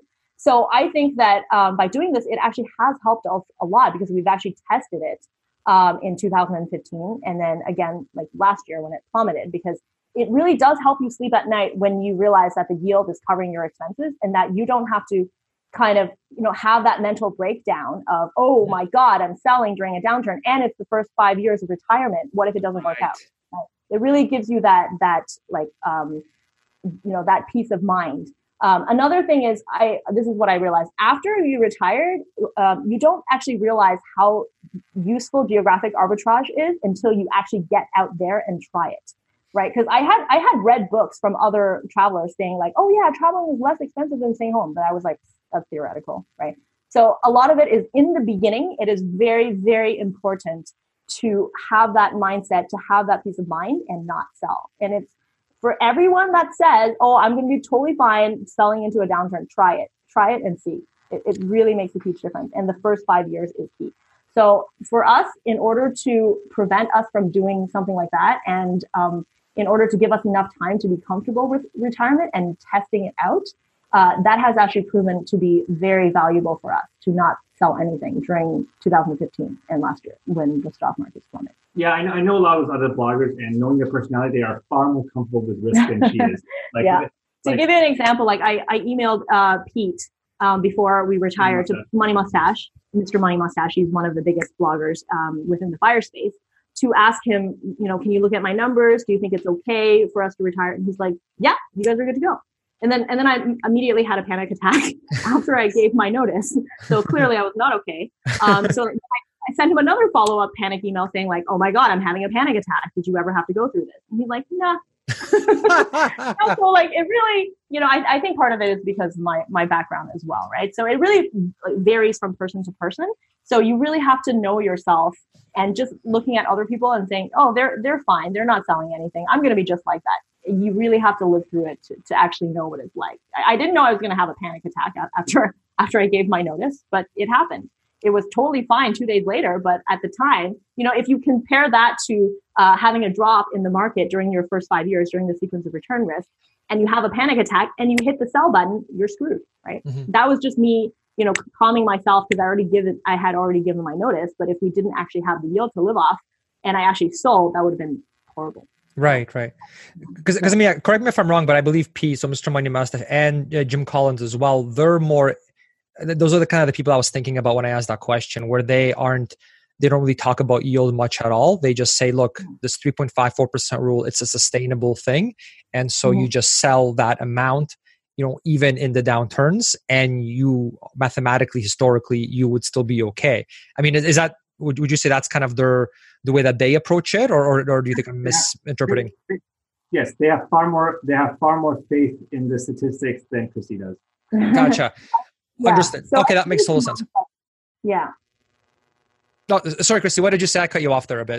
Oh, sorry. Uh, I'm just saying that yeah. So it really depends, varies from person to person, and there are some people that are cowboys and they can do, go like 100% equities or 90% equities, and they're just yeah, it's fine. I, I don't worry about it, and it's gonna be fine. I am not one of those people. I need to have backup plan after backup plan after backup plan, and I need to actually be assured. So I think everybody needs to know what you know kind of know themselves and know their mindset and mm-hmm. just because somebody else is more uh, risk taking than you doesn't mean that you should be doing the same thing right so Understood. i find that um, yeah i find that absolutely that is very valid for people to follow um, what you know the more risk adverse bloggers are doing uh, but you really you really have to know yourself Understood. That, that makes total sense. Yeah, if it's because I was approaching it purely from a mathematical standpoint, but you bring up a great point how there's actually that whole psychological benefit. And are you freaking out when it drops 30% because we had, you know, have another 2008 or whatever the case may be. So, um, yeah, no, so that, that's, that's really, really interesting um, to, to kind of consider that component. Reminds me a bit of dividend investors, right? Because there's a lot of people who are,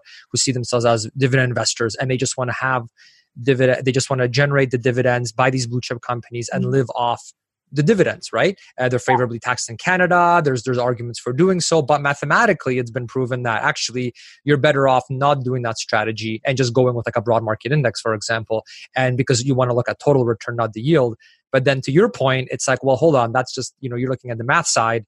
There's also the whole psychological benefit where you want that cash, uh, you know, every mm-hmm. every quarter or whatever the case may be. So yeah, um, very yeah. interesting, very interesting. That's uh, and again, we're only really doing this for like three or four, uh, three to five years. So longer term, we're gonna longer term we get the benefits of like you know total return versus dividend. But in that danger zone, I want that safety in the danger zone. Gotcha, gotcha. That makes total sense. Now, when you guys pick those different ETFs, uh, like we'll talk about them in a sec, like the REITs, the preferred shares, the corporate bonds, the the more dividend focused stocks, all, all those ETFs. Did you guys before picking them? Did you look at well, how did those guys perform in 2008? You know, did their uh, you know did the income that they generated get cut did how much did they drop in value you know what kind of analysis did you do when you sort of stress tested the strategy of yours Sure. I mean, like um, in Canada, uh, like you know, preferred shares, uh, corporate bonds, like none of those actually got cut because uh, in Canada, the um, even when 2008, our stock market was getting hammered, but because our banks weren't failing like they were for the Americans, none of our none of our banks went bankrupt, obviously, and as a result, none of our none of our preferreds actually got cut during that time. And I just uh, checked that now with CPD right before the call. But uh, um, yeah, so we so in picking those um, in, in picking those uh, particular ETFs, we simply uh, use the same approach that we did when picking equity ETF, which is, you know, find me an index that covers this asset class and find the lowest cost ETF that covers that index. So, uh, so those are the ones that we came up with. They're all run by iShares, which is a pretty, uh, pretty good company, um, that an ETF company that runs both in Canada and the US. And, uh, yeah, that's kind of how we do it. Gotcha. Okay. Uh, and then you guys did, um, so you, you did REITs, for example. What was your reasoning behind choosing REITs? And then you guys do 5% of your portfolio in that. What was your kind of thought process in incorporating those? Well, REITs are, uh, REITs are actually um, a pretty good, like they, they kind of like act a little bit more like equities and bonds. So we swapped out a little bit of our TSX for, um, allocation uh, to, to buy REITs instead. And to people who don't know what REIT is, a REIT is a real estate investment trust. Uh, and what it does is it owns big office buildings, like the ones, like the big, you know, down the, the big skyscrapers downtown. It owns um, the, you know, um, Yonge and Dundas Center and and uh, Scotiabank Theater and like all these buildings that are like all over Canada. And whatever rent that the companies inside pay to the building owner uh, gets gets distributed to you as a distribution. So uh, for that, we just use the same approach there. We, you know, REITs are um, REITs are one of the uh, a pretty safe income stream because you know when businesses fail, like their rent is the last thing that they that they attempt to cut. They'll rather they'd rather lay off employees rather than rather than stop paying the rent. So uh, that was also another asset that we used. And and in picking the ETF, it was the same approach. Just find the REIT index and find the lowest cost ETF that I could uh, that I could use to access that. Gotcha. And then what about preferred uh, Canadian preferred shares? You guys have quite a bit in there uh, on your site. You said you had about twenty percent weight in those. What was your kind of thought process? What made you comfortable doing preferred shares? Because you know if you anyone that kind of googles it right they're going to learn some negative things about preferred shares. How did you guys get comfortable with them to the point where you're willing to put 20% in? Well preferred shares as well as corporate bonds they're just kind of going up the risk spectrum. So they are uh, riskier forms of debt than you know rock solid canada government um, uh, sorry government or canada bonds. And in more, uh, and they are going to act more volatile than the Canadian government bonds, but as a result, they do pay more yield. So a government bond at the time that we were looking at was paying like you know two two and a half percent. A corporate bond would pay around three, and then a preferred share would pay around like five. But um, preferred shares, again, they didn't cut their dividends during 2008. 2008 being a once in a generation uh, event, um, and if they if they survive that without cutting the dividends, I have a pretty good confidence that they're going to survive the next Gotcha. And then the last one uh, to talk about was the, the select dividends you guys picked. What, what was your reasoning behind that one? The, the Canadian select, select dividends.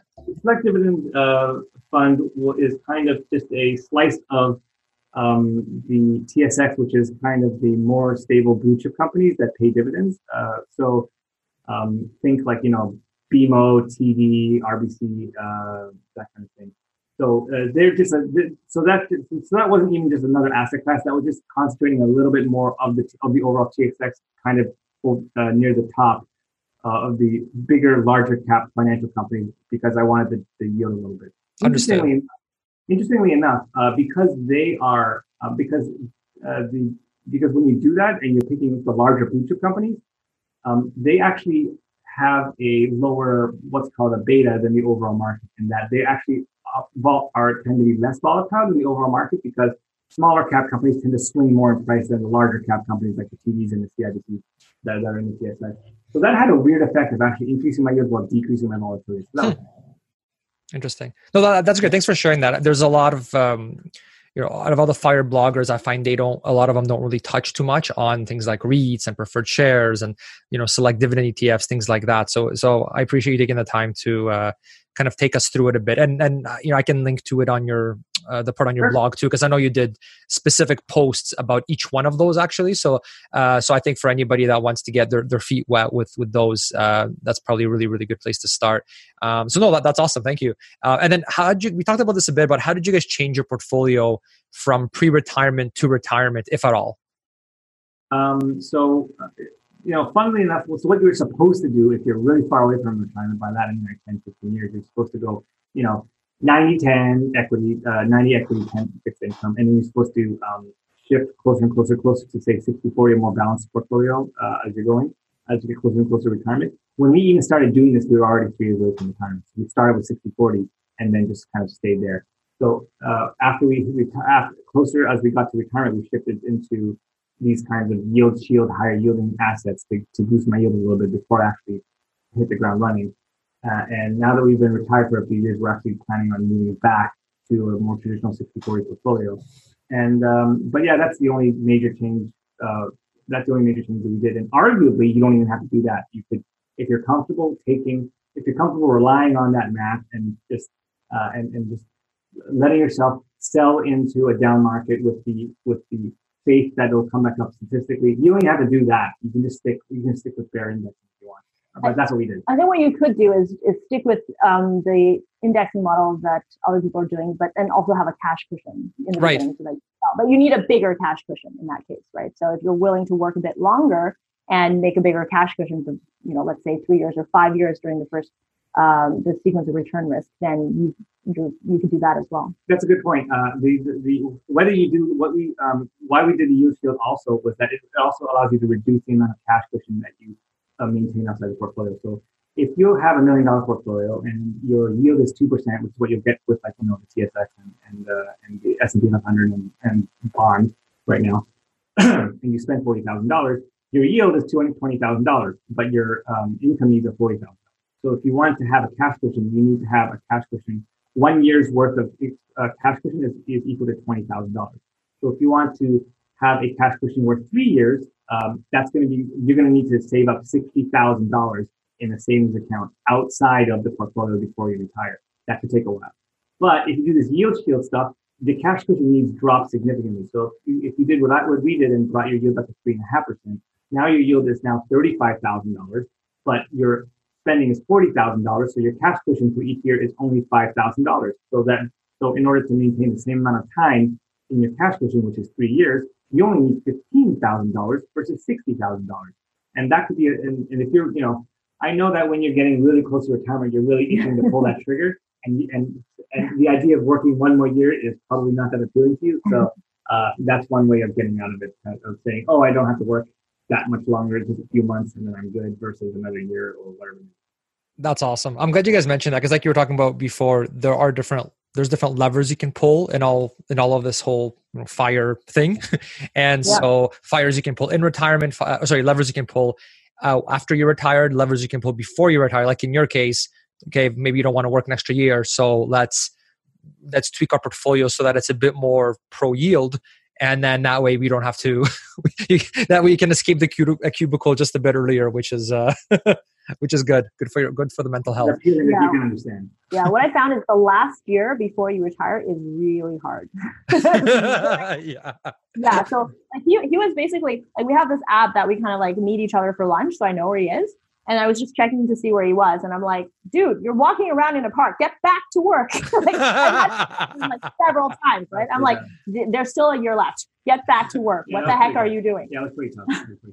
yeah, it's very, very hard last year trying to like ride that final year out yeah yeah isn't it do you find it isn't it interesting too where you walk around the office and then you see some people that are like trying so hard to get promoted trying so oh, hard to climb the ladder yeah. and you you know yeah. like like they're there before you they're there before you come into work their day when they're uh-huh. there when you leave and it's just so nice not to have to care about that anymore i find oh, that yeah. it just it's such a nice feeling because I, I, I, remember I remember being that person, uh, you know, straight out of university, right? Like you got you've got the you get your nice like job, you know, and then you just want to climb the ladder and see how much money you can make. And it's just so nice to be able to say, I don't have to worry about that treadmill anymore. Uh, oh, absolutely. yeah. One of the other things I find is that it, it helps you act more like a human being. Because uh, one of the things I was facing at my work was a lot of layoffs and mm. a lot of the work being outsourced, right? So you, you have people that are coming in um, and people worried about their jobs being outsourced. So there's a lot of infighting, right? And if you uh. try to provide any information to the new newcomers coming in, then you're a traitor. And then people start withholding information, and that's really bad for the company. That's really bad for the work that you're trying to do, right? So if you're actually FI, you can actually do the right thing, which is like, you know, what is it that I'm trying to do, and what is like a decent human thing to do, right. rather than you know scream at other people and then have fights with them all day. Like, what is the point of that, right? So I think FI really helps you make decisions that go along your values mm. rather than do it because you like sell out because you have to do it for money because you have no choice.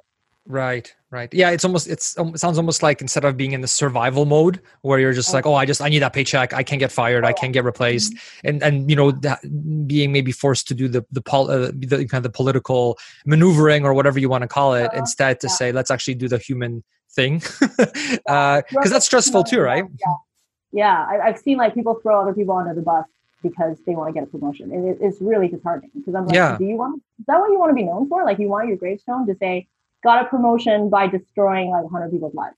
Like, Right. Why would you, right. right? What is Yeah. the point? for sure for sure and then you know let's say you know we're talking about kind of worst case scenarios before let's say we did have uh, like a 40% downturn or something you know significant like another 2008 what would you guys do in that situation i've, I've heard this answer before and I, I love i love i love your answer so i want everyone to hear it uh, but yeah let, t- tell me what you would what you would do Well, uh, you know, obviously we would execute on the yield shield uh, plan and uh, as well as end up using our cash cushion. But at the end of the day, um, you know, geo arbitrage is the answer. And we have a saying that we, we like to tell each other, which is if shit hits the fan, we're going to Thailand, which is uh, which is which means which means we're going to take a flight uh, to Thailand, sit on a beach, and then just ignore the rest of it, and then just be able and just live on half the amount of money that we would live on while being on a beach and away from you know the Canadian winter. So that's you know my worst case scenario is sitting on a beach drinking mai tai. So not a bad life, huh? For sure that's awesome. yeah that, that's awesome. and then um yeah I'm, I'm guessing you guys wouldn't really change your portfolio or anything like that during that time because you've already set up that yield shield there you'll have that cash cushion as well so you're basically just utilizing that uh, without changing anything fundamental in your portfolio would that be accurate to say Oh yeah, that's actually the worst thing to do. You know, to change in the to make Yeah. a major change portfolio in the middle of the in the middle of a crash like that. No, you set up you set up everything on autopilot and then you go off to the beach. Gotcha. And then uh, one thing as well, I mean, I've heard some people kind of make this argument where, okay, well, if we did have another 2008, you can expect your yields to go down as well, right? Because companies are making less profits, they're issuing less dividends, for example. What if some what if some of them started defaulting, things of that nature? So maybe now some of your bonds are taking a hit too. Uh, you know, what? How do you deal with that uh, objection or concern? Well, I mean, like uh, if if if bonds start defaulting or, or preferred shares are defaulting, you know, the stock market is also plummeting as well. So hiding so hiding in the stock market doesn't really help either. But even if uh, even if yield starts plummeting or yield starts getting hit, uh, we still have the cash cushion. That's our second backup plan, and we still have the ability to use geographic arbitrage. Right. Uh, so that's our third backup plan. So there's always something that you can do to make the numbers work, and all you have to do is just just minimize, you know, minimize or ideally eliminate selling anything and just wait because that approach worked in 2008. Because if you just ignored the noise and you waited, it all came back up and then all went higher. So as long as you can avoid selling during that time Mhm. and whatever it takes, either taking cash from your cash cushion or just sitting, you know, sitting on a beach in Thailand or Vietnam or whatever, um, that's what you do. And and then eventually you just wait until it comes back up and then you win. Yeah, so this is why we like to have that three prong approach, um, of Right. backup, right? Backup A, B, C. So if you know, if first we rely on the yield, right, and if the yield gets cut, then we have the cash cushion, and if we deplete the cash cushion, then we're moving to Thailand, right? Or we can go to Portugal, or we can go to Mexico. There's many, many places in which the cost of living is just a fraction of how much it costs to live in North America. Um, and then for other people, maybe they have side income, right? They have side gigs, and that could be like their fourth lever. So um, the the key is to not just throw up your hands and say, "I don't know what to do. I just never quit my job." Guess what? 2008, you're not going to have a job. so that's not really something that people should really rely on. It's I'd much rather be financially independent and have three or four different backup plans when shit hits the fan than sitting at my cu- cubicle like praying to God that I don't get let go. Right. Yeah, because actually the working isn't actually a safe route either Oh, right. because yeah, that's when people get fired as well, right? So yeah. Yeah, I've seen, I've seen my coworkers get laid off uh, for no reason other than the fact that you know what they're not meeting the targets this year. That's it. They're still making the company is still making money. They're just not making the targets. So Mhm. somebody's got to go, right? Yeah. And if you didn't save enough money to become financially independent, you're screwed. Mhm. So you know people are way overestimating how secure a job is these days. Right? You, you can't just expect to work at the same company until you're 65 and for them to pay you a pension and you're done with life. That's that's the reality has changed and we don't have that security anymore. For sure. No, Yeah. hundred percent. And I I would say too, I mean, it even if you are hitting your targets or your objectives or whatever, you could still get fired. I remember when I was a kid that or you know, like early career person, I thought, well, as long as I do a great job, I'm gonna have a Mm. job, no problem. Yeah. There, there's no way I could get fired as long as I'm, you know, doing everything my boss is asking me, etc. And then I remember it was my first job out of university, and this was like around 2008. and an entire floor of people at a company got fired. An entire floor got wiped out, right? And it's like yeah. it's it's not that all of the, the whole floor was not hitting their targets or not hitting their objectives. It was just look, uh, basically you know it was a company owned internet uh, like from the us and they said you know what we're going to switch our strategy we're going to do something different now I guess this thing wasn't making them enough money or whatever. And so they just cut the whole floor, right? And then, you know, some people, so, so that kind of just to your point about the, the job thing isn't actually as safe, as, as safe as people think it is. Uh, because even yeah. if you do everything right, you could still get fired. Yeah, Absolutely. I mean, your wife worked at BlackBerry, so she probably was. Yes, exactly, exactly, exactly. Yeah. So I mean, like people kind of, you know, through no fault of your own, right? Hundred percent. Yeah. Uh, and uh, people keep, you know, there's this misconception that fire is this, oh, this crazy, kooky idea that's dangerous and it's only for people who want, who are lazy and don't want to work. It's like, no, no, no. Fire is the only way to make yourself safe from layoffs forever. Like, right. the sooner you become this, when you start working, you become addicted. As soon, as especially if you buy a house and you get a mortgage, you become addicted to that debt. Uh, sorry, you get you become addicted to that salary. And if someone takes that salary away from you at that point, oh boy, that, that does not feel good. But if you do the fire thing, uh, you you are kind of breaking the addiction from your salary, and nothing can ever hurt you. A, a layoff can never hurt you ever again. And so yeah. it's like it's, it's not even a, a, like a luxury, like crazy kooky idea, a risky thing that we're doing here. I'd say that fire is a far safer way of managing your finances than what most people do, which is just buy a house, go into a bunch of debt, and hope for the best. Yeah, and one of the things I like to remind people, um, we write about this on the blog, we write about this on the book, is that the financial independence part of FIRE is mandatory and the retirement part is optional. If you like your job, no one is saying you have to quit your job. You can continue working, but having that peace of mind, that financial independence part means that you are immune. You are invincible to layoffs. You don't have to worry about it if all of a sudden your work changes from something you love to something you hate. I've had that happen to me um, you don't have to worry about it if, like you said, all of a sudden the company decides, you know what, the entire floor is gone. We're doing a different strategy now to that. Or they decide to outsource a whole bunch of people. Like none of those things are within your control. And then people are now talking about like, oh no, what if the robots are going to come to replace our jobs? you are financially independent, you don't have to worry about that, right? So it really is about peace of mind and security. It's not about, oh, let's just all be lazy and not work anymore. But it's a choice. It's totally up to you whether you want to keep working or not for sure. And guys, so so your blog, Millennial Revolution, it's easily one of my favorite blogs. You know, how is your book different than the blog? Where can everybody go to pick up your book, and where can we learn more from you guys? Oh, thank you so much for the compliment.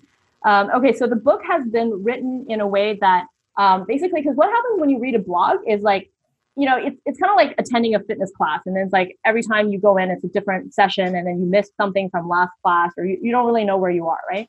So reading a blog is like all the materials everywhere. You have to like dig through it. Our book pulls everything together and t- ties it together in a story um, and giving the lessons, like stories that we've never written on the blog um, about how like how to actually see money and understand investing in a series of uh, lessons that when you put together and you read the entire book, it gives you the entire picture of how to become financially independent. Yeah, at this point on our blog, uh, I think we have some like 500 articles. Yeah, like almost. So, gonna, so somebody that's just coming in, it's going to take a long time for them to understand everything because the material was developed over a number of years.